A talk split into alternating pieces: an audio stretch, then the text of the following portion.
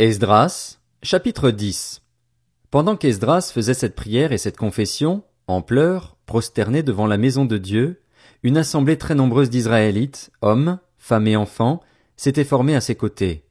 En effet, le peuple pleurait abondamment. Alors Shekania, fils de Jéiel, qui était un descendant d'Élam, prit la parole. Il dit à Esdras, Nous avons commis un acte d'infidélité envers notre Dieu, nous avons installé chez nous des femmes étrangères, issues des peuples qui habitent le pays. Pourtant, en dépit de cela, il y a un espoir pour Israël. Concluons maintenant une alliance avec notre Dieu en renvoyant toutes ces femmes et leurs enfants, suivant l'avis formulé par toi, Seigneur, et par ceux qui tremblent devant les commandements de notre Dieu, et que l'on se conforme à la loi. Lève-toi, car cette affaire est de ton ressort. Quant à nous, nous sommes avec toi, fortifie-toi et agis. Esdras se leva. Il fit jurer aux chefs des prêtres et des Lévites et à tout Israël qu'il ferait ce qui venait d'être dit, et ils s'y engagèrent par serment. Puis Esdras quitta le devant de la maison de Dieu et se rendit dans la chambre de Jochanan, fils d'Eliashib. Il resta là sans manger ni boire, parce qu'il était en deuil à cause de l'infidélité des exilés. On fit passer dans Juda et à Jérusalem un message à l'intention de tous les Juifs issus de l'exil. Ils devaient se réunir à Jérusalem. Tout homme qui ne s'y serait pas rendu dans un délai de trois jours se verrait, conformément à l'avis des chefs et des anciens, confisquer tous ses biens et serait lui-même exclu de l'assemblée des exilés. Tous les hommes de Juda et de Benjamin se rassemblèrent donc à Jérusalem dans les trois jours. C'était le vingtième jour du neuvième mois. Tout le peuple s'installa sur la place de la maison de Dieu, tremblant à la fois à cause de la situation et en raison de la pluie.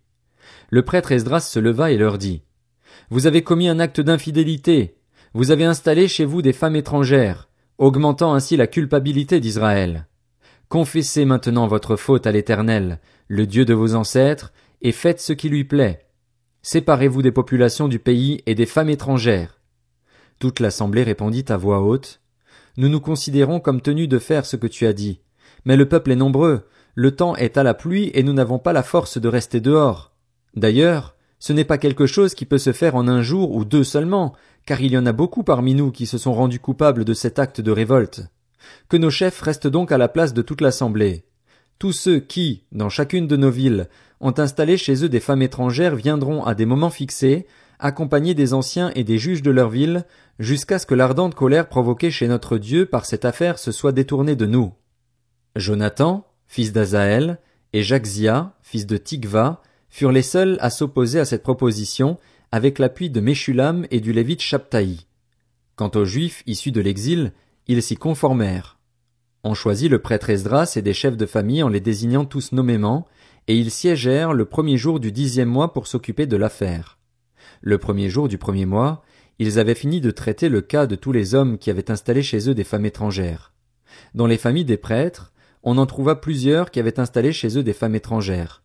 Parmi les descendants de Josué, fils de Jotsadak, et ses frères, il y avait Maazéja, Eliezer, Jarib et Guédalia. Ils s'engagèrent à renvoyer leurs femmes et à offrir un bélier en sacrifice de culpabilité. Parmi les descendants d'Imer, il y avait Anani et Zébadia. Parmi les descendants de Harim, Maazéja, Élie, Shemaéja, Jéiel et Ozias. Parmi les descendants de Pachur, Eljoénaï, Maazéja, Ismaël, Nathanaël, Josabad et Éléazar. Parmi les Lévites, il y avait Josabad, Chiméi, Kélaja, c'est-à-dire Kélita, Pétajja, Judas et Eliezer. Parmi les musiciens, Eliashib, parmi les portiers, Shalom, Telem et Uri. Dans le peuple d'Israël, il y avait, parmi les descendants de Paréosh, Ramia, Jizija, Malkija, Mijamin, Éléazar, Malkija et Benaja. Parmi les descendants d'Elam, Matania, Zacharie, Jéiel, Abdi, Jérémoth et Élie. Parmi les descendants de Zatu, Eljoénaï, Eliashib, Matania, Jérémoth, Zabad et Aziza. Parmi les descendants de Bébaï, Jokanan, Anania, Zabaï et Atlaï. Parmi les descendants de Bani, Meshulam, Maluk, Adaja, Jashub, Et Ramoth, parmi les descendants de Pachat Moab, Adna, Kelal, Benaja, Maazeja, Matania, Betsalil, Binui et Manassé. Parmi les descendants de Harim, Eliezer, Jishija, Malkija, Shemaéja, Siméon, Benjamin, Maluk et Shemaria. Parmi les descendants de Hachum, Matnaï, Matata, Zabad, Eliphélet, Jérémaï, Manassé et Chiméi.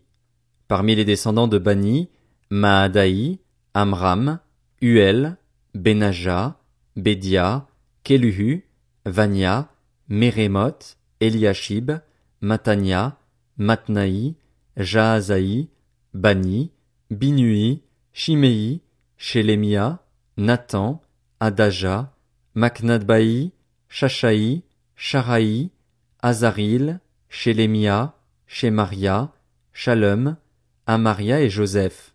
Parmi les descendants de Nebo, Jéiel, Matissia, Zabad, Zébina, Jadaï, Joël et Benaja.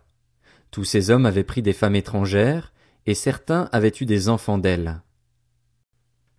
Néhémie, chapitre 1 Durant le mois de Kisléu, la vingtième année du règne d'Artaxerxès, alors que je me trouvais à Suse, la capitale, Hanani, l'un de mes frères, est arrivé avec quelques hommes de Juda.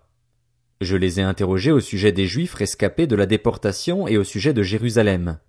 Ils m'ont répondu, les rescapés de la déportation se retrouvent là, dans la province, au comble du malheur et du déshonneur. La muraille de Jérusalem est pleine de brèches et ses portes ont été réduites en cendres. À cette nouvelle, je me suis assis, j'ai pleuré et j'ai porté le deuil durant des jours, jeûnant et priant devant le Dieu du ciel. J'ai dit, Éternel, Dieu du ciel, Dieu grand et redoutable, toi qui conserves ton alliance et ta bonté à ceux qui t'aiment et qui respectent tes commandements, je t'en prie, prête-moi une oreille attentive et que tes yeux soient ouverts.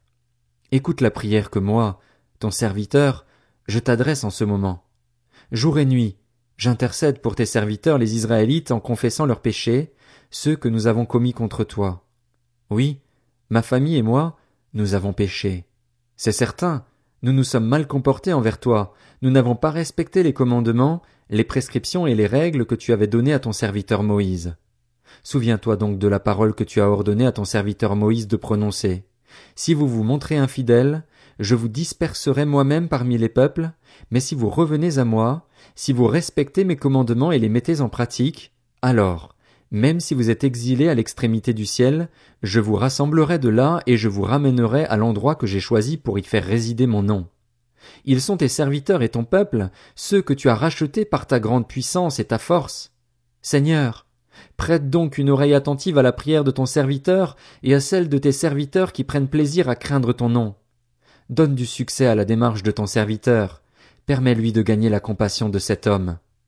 J'étais le responsable des boissons du roi.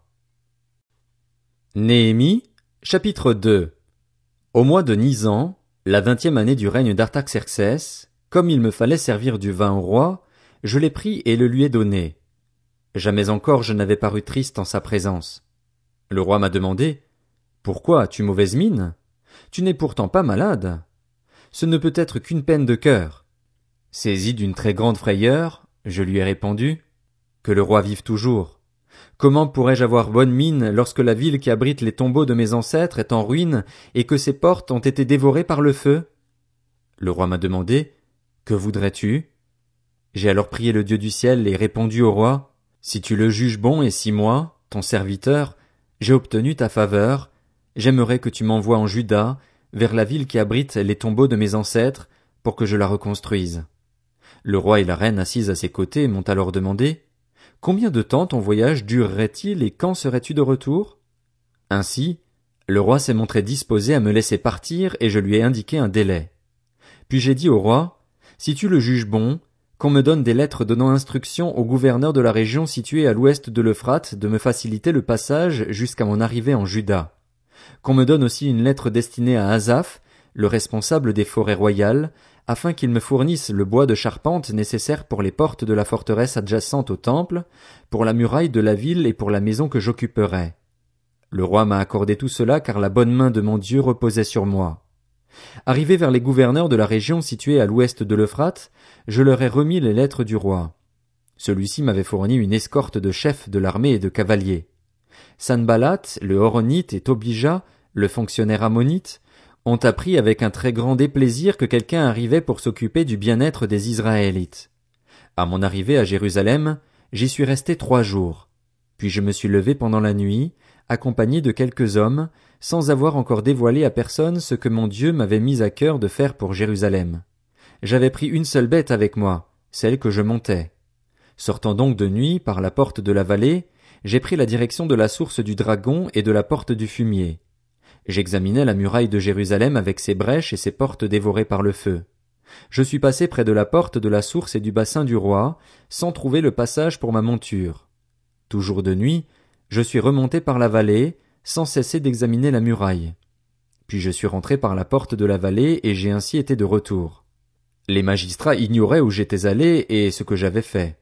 Jusque-là, je n'avais rien dévoilé aux Juifs, ni aux prêtres, ni aux nobles, ni aux magistrats, ni à aucun de ceux qui exerçaient une responsabilité. Je leur ai alors dit, Vous voyez vous-même la malheureuse situation dans laquelle nous nous trouvons. Jérusalem est en ruine et ses portes ont été réduites en cendres. Venez, reconstruisons la muraille de Jérusalem et nous ne serons plus dans le déshonneur. Puis je leur ai raconté comment la bonne main de mon Dieu avait reposé sur moi et leur ai rapporté les paroles que le roi m'avait adressées. Ils ont dit, Levons-nous et mettons-nous au travail. Et ils se sont fortifiés dans cette bonne décision. Sanballat le Horonite, Tobija, le fonctionnaire ammonite, et Geshem l'arabe ont appris ce qui s'était passé. Ils se sont moqués de nous et nous ont traités avec mépris. Ils ont dit, que faites-vous donc? Seriez-vous en train de vous révolter contre le roi? Je leur ai fait cette réponse. C'est le Dieu du ciel qui nous donnera le succès et nous, ses serviteurs, nous allons nous lever et nous mettre au travail. Quant à vous, vous n'avez ni part, ni droit ni souvenir à Jérusalem.